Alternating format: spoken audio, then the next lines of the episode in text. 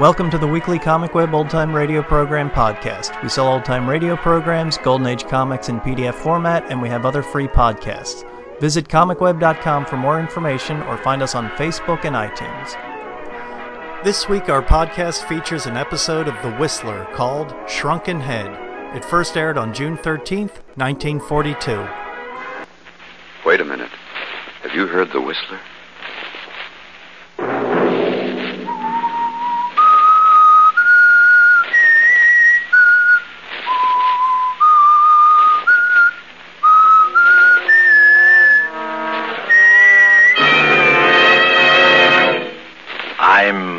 I'm the Whistler. If you could look upon Charlie as I do, you'd realize he's inanimate, dead, with no power to harm. That was old Peter Medford, the jungle explorer, now confined to a wheelchair with paralysis. I would suggest that you leave this place at once, Miss Medford. At once. That was Clay Alden, Peter Medford's secretary. And this is Marie, Peter Medford's young niece. No, no, no. It's no dream. It's here. Here in my room. Ah! Saturday night, and CBS presents another in the new mystery series, The Whistler.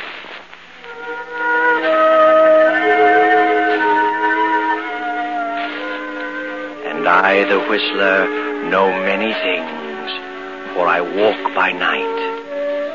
I know many strange tales, many secrets hidden in the hearts of men and women who've stepped into the shadows. I know the nameless terrors of which they dare not speak. And so I tell you tonight the strange mystery of the shrunken head.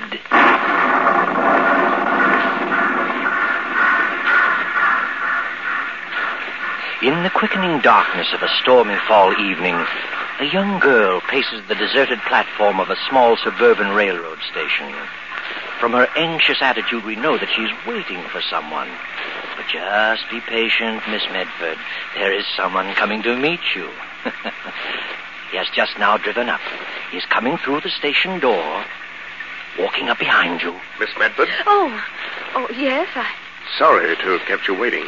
I'm Clay Alden. Oh, yes. Uncle Peter has mentioned you in his letters.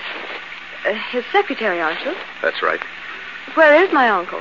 He was disappointed he couldn't meet you. Pretty much of a task for the old gentleman to get around these days. You see, he's confined to a wheelchair. Oh, I didn't know. Serious? Legs are paralyzed. Result of jungle fever.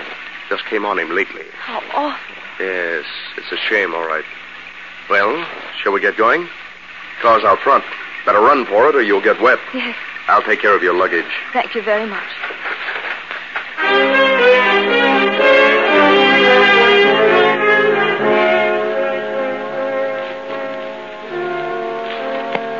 Rather a disappointing reception, Marie Medford, wouldn't you think? You have come over 2,000 miles all by yourself just to see the only living relative you have in the world. And then you are met by a stranger. The car turns up the tree lined driveway. This, Marie, is what is known in this countryside as Medford Manor. Yes, Medford Manor. It's all that the name implies a gloomy pile of a structure, even made gloomier by the blackness of the night and the driving rain. Oh, someone has heard the car approach. The door is open. It's the butler, Victor. Well, Marie, are you going in? what a pity you don't know what I do. You'd never cross that threshold if you did. Hmm. Too late now. Your luggage is being brought in. The young man and the butler stand beside you. The door closes. Victor? Yes? Take Miss Medford's luggage upstairs to the south corner bedroom. The, the, the south corner bedroom, sir? Certainly. Why not? Mm, Very good, sir. Um, any further instructions? No. Oh, uh, has Mr. Medford retired yet? Uh, not yet, sir. He's in his study. I I just gave him his uh, his warm milk. He may have dozed off, sir. All right. Thank you, Victor. Yes, sir. Thank you, sir. Would you care to follow Victor to your room, Miss Medford? I'd like to see my uncle now, if I could, please. Very well. Come this way. Here we are. I'll speak to him. Wait here, please.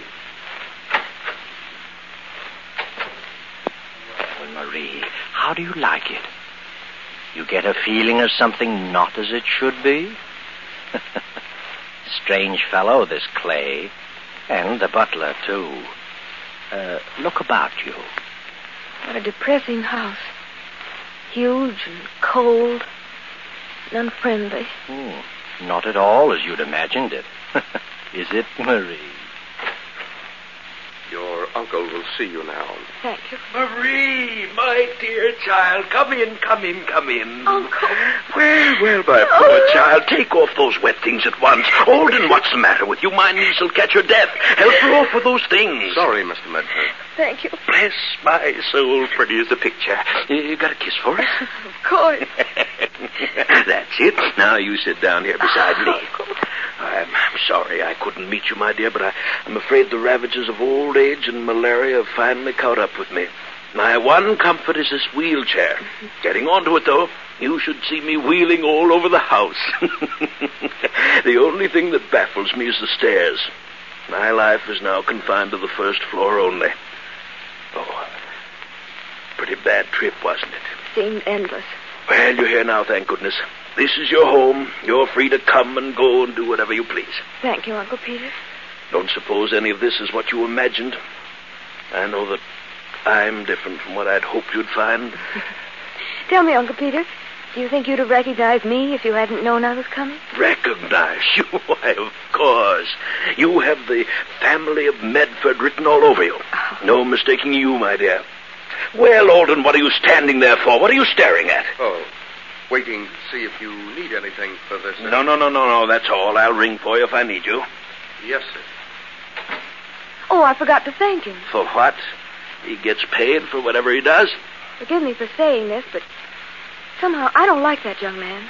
Was he rude to you? Oh, no, not actually. But he seems to resent my being here. And the butler, he seems resentful, too. I feel as though I don't belong. Oh, they're harmless enough. But getting back to you, I. I was so sorry I was in South America at the time. the time it happened. Must have been pretty ghastly for you, my child. Like a nightmare, Uncle Peter. I'm not myself yet. I should think not. An only child losing both parents so suddenly and. and so horribly. Maybe it was a good thing it was sudden. It had to happen at all. One spectator at the crash said that they never. Never knew what happened. Oh, no, no, no, no, no, no, no, you mustn't talk about it. All that's behind you. A new life from now on, hmm? God. That's the way I want to look at it, Uncle Peter. And I'd like to get something to do. What? Oh, now. Oh, yes, really, I would. I want to be active if I can. I'm quite capable. I'd really like to get a, a job, Uncle Peter. Well, bless my soul. Secretarial work or anything. Well, that, that might not be a bad idea. It'll keep you from brooding. We'll see what we can do. And now, now I have a little surprise for you. You haven't seen my collection. No, I haven't. Mother and Father often talked about it. Well, if you'll just open that door over there, I'll show some of it to you. Oh, this one? That's right. Uh, you'll find the light switch just inside. Why, why, it's a regular museum. All these glass cases. Over here, my dear. Now, look at these. Well, what do you think of them? Why, why, they're horrible, Uncle Peter. They look like, like tiny human heads. Well, that's exactly what they are. Life size at one time, but isn't it remarkable the way they shrink them down? Look at this one. See his little features? Perfect in every detail. He's my favorite. Interesting history about him. He was once a white man, Oh, forced down in the South American jungle when his plane cracked up. The headhunters got hold of him, and there he is. His name is Charlie. I'd like to see him closer. I can unlock the case. no, no, please. Do you mind if I don't look anymore? Oh, dear. I, I keep forgetting people are sometimes shocked by these things. I see them only through a collector's eyes. Oh, well, you'll have lots of time to look over my jungle paraphernalia. Meanwhile, perhaps you'd better get some rest. Would you like Victor to get you something to eat? No, thank you, Uncle Peter. But I am rather tired. I, I think I'll say good night to you. Know your way about, do you? Yes, I'll, I'll find my room. Good night, Uncle Peter. Good night, my sweet child. I'll see you in the morning.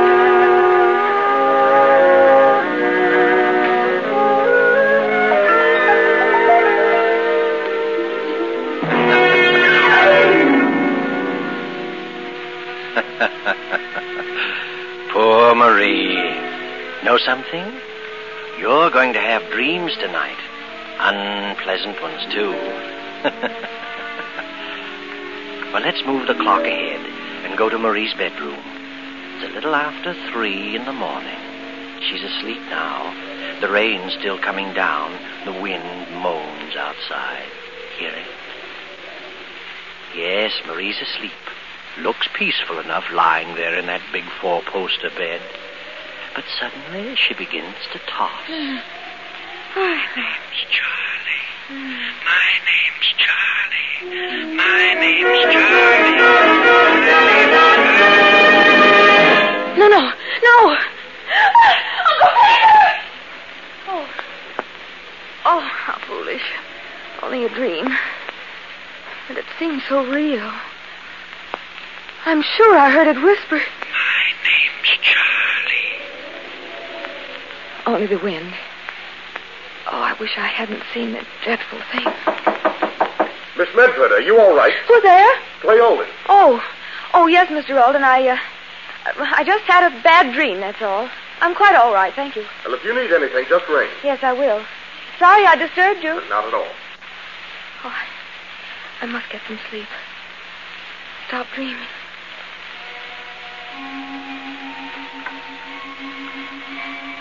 But little sleep for you, Marie. the moments tick by with dreadful slowness. Fearing to close her eyes, she lies staring at the roof of her bed, lying in agony for the moment when that hideous little head will again come floating in through space.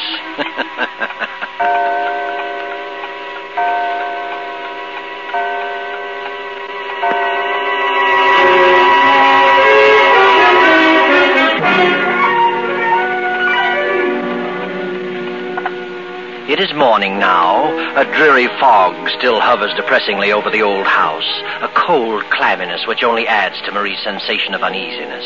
In the dismal morning room, Victor is serving breakfast to Clay Alden and Marie. Shame you didn't rest well last night, Miss Medford. It's just the newness of everything. I'll get used to it, Victor. I hope you will, miss. Of course you will. Oh, and Mr. Alden, um, don't mention anything to my uncle about that silly dream I had last night. Oh, of course not. Did you have a bad night, miss? Yes. The daytime makes such a difference in things. Even you seem different, Mr. Alden. For the better, I trust. Oh, sorry. That wasn't very complimentary. Oh, here comes Uncle. Well, good morning, you two. Good morning, Mr. Medford. Morning, Uncle Peter. You look quite fit this morning, sir. Feeling splendidly. Had the best night's sleep in I don't know how long. And how are you feeling, my child? Quite well, thank you, Uncle. Oh, uh, you remember our conversation of last evening? I mean about you wanting to do something? Yes? I think I've got it for you. Friend of mine named Phineas Drake collects books. Just purchased the library complete. Wants someone to catalog it for him. Small pay, but not too difficult. Well, how does it sound? Oh, it sounds wonderful. It's just what I want. Splendid. I'll call him again after breakfast. Can you imagine such an ambitious young girl, Alden? Wants to work, and she's only worth a cool million. oh, not yet, I'm not, Uncle Peter. Well, whenever you become of age, or whatever it said in your father's will. I thought you knew what it said. I won't inherit my cool million until I'm married. What was that, Miss Medford? You see, right away you put notions into his head. She said she won't come into her inheritance until she marries. Why her father made that strange provision, I shall never know.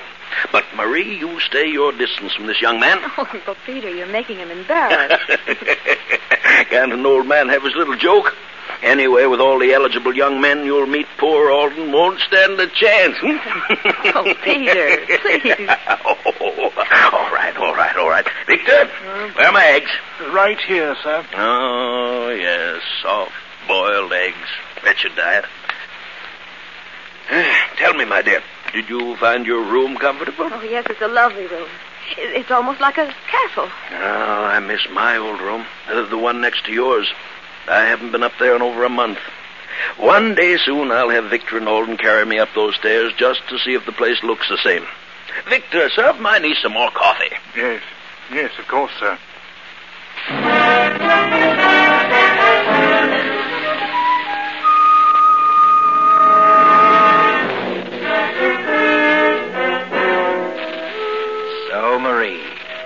Have something to do, eh? Well, you're an intelligent girl. Should do well at your new assignment. It's harder work than you thought, though. Hours of scanning small print and copying down the individual histories of countless books.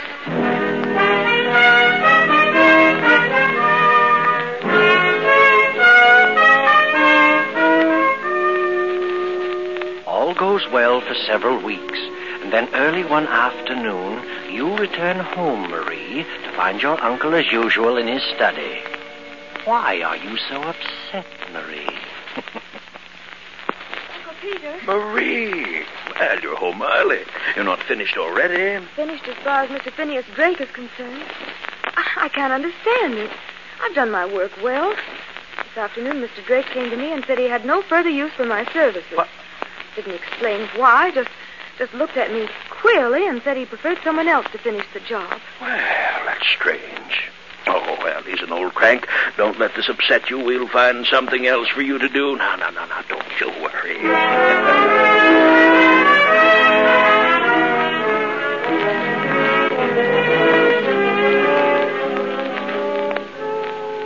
But, but what, what's wrong with my work, Mr. Palando? Surely it's been satisfactory. Well, you see, because of the uh, peculiar nature of my profession, I, I must have someone more experienced. Uh, I'm sorry, Miss Medford.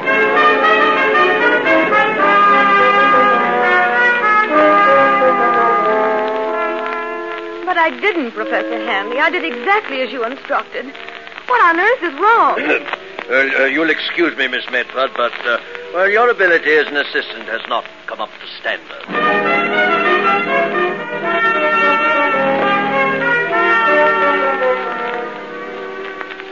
Listen, Dr. Humphrey.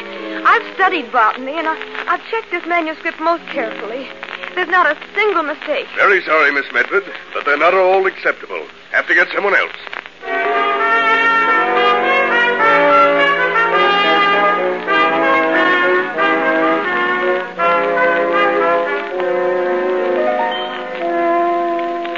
Why, I just can't understand it, Uncle Peter. Is there something wrong with me? Well, I, I shall certainly call Dr. Humphrey right away. Oh, no, no, I'd rather you didn't. But it was only the other day he telephoned me and said what an efficient secretary he thought you were. Something wrong somewhere. Oh, you, you know, Maria, I, I think I'd give up this idea of wanting to work. I haven't mentioned it to you, but you're really not looking your best lately. Well, to tell the truth, Uncle, I, I haven't been sleeping well. I have the most frightening nightmares. Fact, it's the same dream every night. Well, that's odd. What's the dream about? But I, uh, I keep seeing that little head. The one you said was called Charlie. Oh, dear, I, I suppose I made a mistake showing that to you in your first night. If you could only look upon Charlie as I do, you'd realize it is inanimate, dead, with no power at all to do you harm. You build up a phobia about that head. Now, the thing to do is to destroy that fear by facing it. You come along with me, my dear. You mean in there again? It's the only way. Now, come along. Oh, no, Uncle Peter. I know what I'm doing. Open that door, Marie. I'm going to make you realize how foolish you've been. Over here, my dear. Oh, I know you think I'm being cruel, but I know my psychology. I. Why, that's strange. What is it, Uncle Peter? Why, somebody's broken into this case. Ring for Victor and get Alden here at once. Is something missing? Somebody has deliberately taken that head.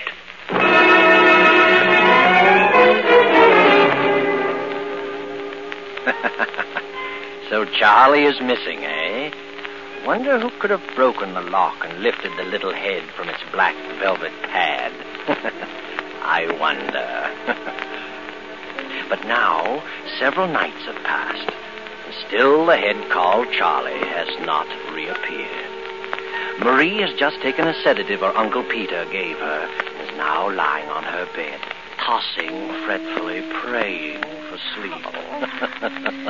sleep, Marie. Tonight? Oh, dear heaven. No dreams tonight. Let me get some sleep. My name's Charlie. No. My name's Charlie. No. My name's Charlie. No. Yes, Marie. Open your eyes and look at me. No. You're No. holding me in your hands, Marie. Uncle Peter! Uncle Peter! Uncle Peter! What's wrong, Miss Medford? Where's my uncle? He's downstairs asleep. Well, you're frightened out of your wits. Another of those dreams? It was no dream this time. The head. It's there in my room. What? It told me to open my eyes and look at it. And and there it was in my hands. I was I was so frightened I I threw it to the floor. Oh, I know dreams can seem terribly Oh, real, it but was no dream, I tell you. It's there now in my room. When I threw it on the floor, it, it rolled to the foot of my bed. Oh, don't look at me as though I'm insane. Come look for yourself if you don't believe me. just as you say. It's right here. I'll turn on this lamp here. Now, it... it's gone. It was here. It was. I saw it as plainly as I can see you. Oh, I know you think I'm crazy. But I saw it. I saw it. I tell you, I saw Miss it. Medford, please. What's wrong with Medford? I thought I heard you scream. It's your uncle. Are you all right? I'm coming down, Uncle Peter. I must talk to you.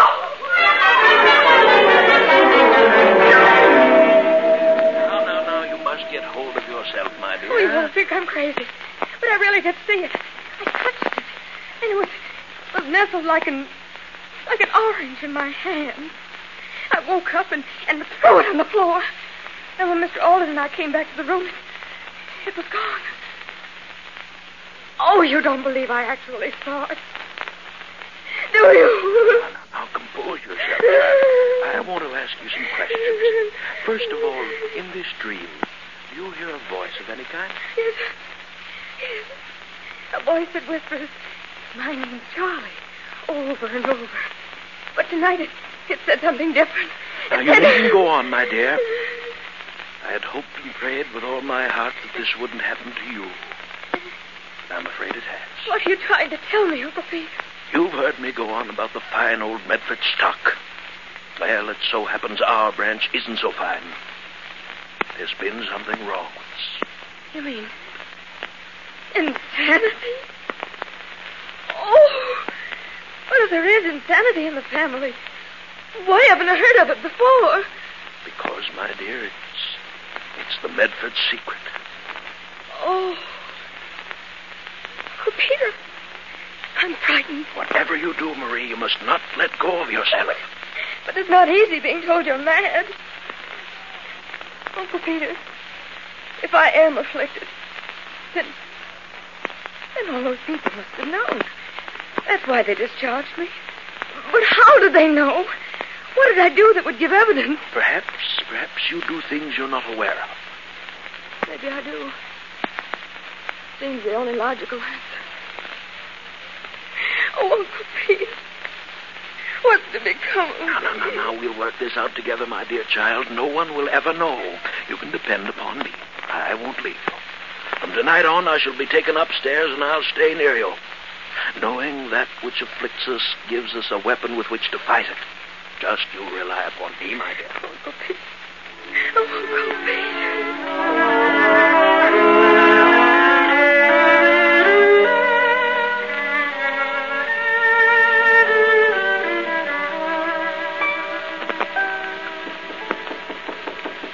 Yes, who is it? Clay Alden. I must see you for a moment. Very well. Better not close it. I'll have to talk quietly. Something wrong? Terribly wrong. The old gentleman's asleep in the next room. I had to wait till he dozed off before I could see you. Well, It's about the head. the head. The one he calls Charlie. It's back in its case. When did this happen? Sometime last night, I guess, after your nightmare. Yes, I'm convinced now that that's all it was. I'm not so sure. What? When you threw Charlie to the floor, a piece of his ear broke off. I found it after you went downstairs. Here, here it is. It's Charlie's ear, all right. I checked it very carefully. Oh, no, this doesn't make sense. Did you ring for me, miss? No, no, Victor, no, I, I, I didn't ring. Oh. Sorry, miss. Excuse me. Miss Medford, you're in grave danger. You've got to leave this house as quickly as you can and never come back. What's going on in here? Uncle, What was that I heard you telling my niece Clay? I said she should leave this house and never come back. All the impudence. Alden, explain yourself. I'll be glad to, sir. I think Miss Medford is in danger of losing her sanity as well as her life. What is all this poppycock? Are you trying to frighten my niece? Lord knows she's been through enough She's been through too much. She weren't made of pretty stout stuff, she'd have been a gibbering idiot by this time. Alden, you're packing your things and leaving at once. Leaving? I'm afraid you're wrong, sir. I'm not leaving, not yet. Maybe you're leaving. now, Mr. Alden, what's the meaning of this? I'm sorry to break it to you this way, but I'm definitely convinced your uncle is a diabolical fiend. I can take so much and no more. Look here, Alden. If you know what's good for you, you'll leave here at once. At once, you hear? You're pretty anxious to get rid of me, but it's too late. Miss Medford, you remember your father's will. You'd come into your money only if you married. Well, if you didn't marry, Uncle Peter would get the money. And if he could prove you were insane, you'd never be able to marry. You see how it all works out? Why, how dare you, Mr. Listen to Alden? that maniac. Listen to me, Miss Medford. Your uncle, your loving uncle, was the one who telephoned your employers and told them you were crazy. Phineas Drake and all the others told me so today. I don't believe it. Lies, lies. Why, your uncle even told me you were crazy. I know what's happened. He himself smashed the lock and took the head from its case and planted it last night in your room. If you'll stand on a chair and look above your bed as I did this afternoon, you'll see a small radio loudspeaker. It's hooked up to a microphone in the back stairs hallway. The voice you heard was your Uncle Peter. I don't believe you. Last night, after you came out in the hallway, your Uncle Peter grabbed up the head, stepped out onto that balcony, and climbed down the vines to his study. Why, he's as mad as a March hare. How could I possibly be a party to such a monstrous plot? Why, I can't even walk. Look, look at this ear, a piece of Charlie's ear. I found it in Marie's room. That proves she wasn't dreaming, and it fits perfectly. I've tried it. Why, you... Give me that ear. Give it to me! Uncle Peter, you're walking. Give it to me! Look, look at him, Marie, standing unaided. Does that prove anything to you? Oh, Uncle Peter.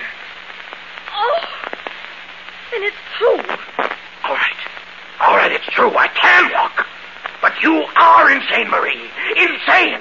You'll never marry anyone, Marie. I'll see to that. Victor, grab him. Don't move, Mr. Medford. Easy now. Don't believe what Alden says. You're crazy, Marie. There's no escaping it. You'll have those dreams, and Charlie will visit you every night. You'll hear him saying, My name's Charlie. My name's Charlie. My name's Charlie. Hold him, Victor. Got him, sir. I think you're the one who's crazy, Medford. Maybe that could be proved. Take your hands off me. Take it easy now, Mr. Medford. Take it easy. There's nothing wrong with me. You know it. Is the car ready, Victor? Yes, it's ready. Come in, gentlemen. These are the officers. Uh, then you'd better take him away. Yes, sir. Please come quietly, Mr. Medford. I'm not crazy. I'm not. Hello. You're lying on me. Lying. Lying. You hear? You're lying. I. I'm terribly sorry about this, Marie. Terribly sorry. But it's all for the best. How can it be for the best? But think what this means. He's my father's brother, and if he's insane, then, then it means that I might be too. Remington, the parent. No, no, don't worry, Marie. Don't worry. You're safe. You're perfectly normal, I know. No. Yes. You see, he wasn't your real uncle. He was your father's foster brother. I found proof. So you see, you've nothing, nothing in the world to fear. How do you know that? Someday, Marie, I'll tell you all about it. Tomorrow, maybe. Why don't you tell her now, Clay? Tell her why you were working as Peter Medford's secretary. Because your father was Peter's partner, his partner. That your father was ruined in business by Peter and killed himself. Killed himself in disgrace. That you suspected him of having cheated your father. That you came to find the evidence and discovered in time Peter's diabolical plan to prevent Marie from ever marrying. Better tell her, Clay. I would.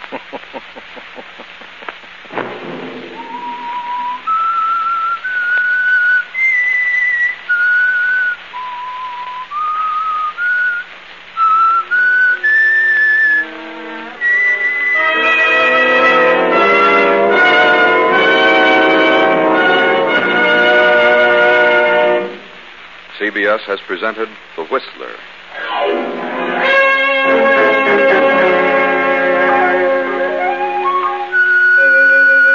Original music for this production was composed and conducted by Wilbur Hatch. Tonight's Whistler story was written by Joseph Kearns, directed by J. Donald Wilson, and originated from Columbia Square in Hollywood. Next week, same time, I, the Whistler, will return to tell you the strange story of the cursed. Good night. this is the Columbia Broadcasting System.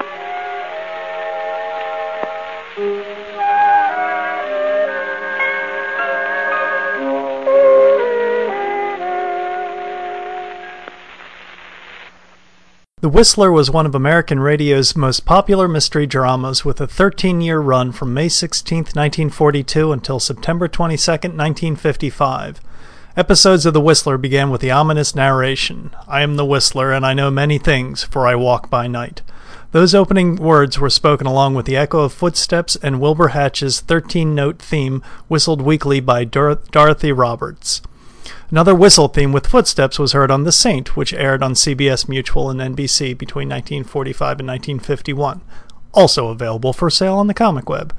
Bill Forman had a title role of host and narrator. Others who portrayed the Whistler at various times were Gale Gordon, Joseph Kearns, who was also the first TV's Mr. Wilson on Dennis the Menace, Marvin Miller, announcer for the Whistler and the Bickersons, Bill Johnstone, who had a title role on the radio's The Shadow from 1938 to 1943, and Everett Clarke. The stories followed an effective formula in which a, person, a person's criminal acts were typically undone by either an overlooked but important detail or their own stupidity, except on some rare occasions when a curious twist of fate caused a story to end happily for the episode's protagonist. Ironic twist endings were a key feature of each episode of the series. The Whistler himself narrated, often commenting directly upon the action in a manner of a Greek chorus, taunting the criminal from an omniscient perspective. The Whistler seldom featured any major Hollywood stars, but the quality of writing and performance made it a radio mainstay. Regular members of the show's ensemble cast incru- included Gerald Mohr, William Conrad, Joseph Kearns, Bill Johnstone, and a few others. Writer producer J. Donald Wilson established the tone of the show during its first two years, and he was followed in 1944 by producer director George Allen. Other directors included Sterling Trace- Tracy and Sherman Marks, with final scripts by Joel Malone and Harold Swanton. A total of 692 episodes were produced. Unfortunately, about 200 are, com- are completely lost. Thanks for listening, and we'll catch you next week.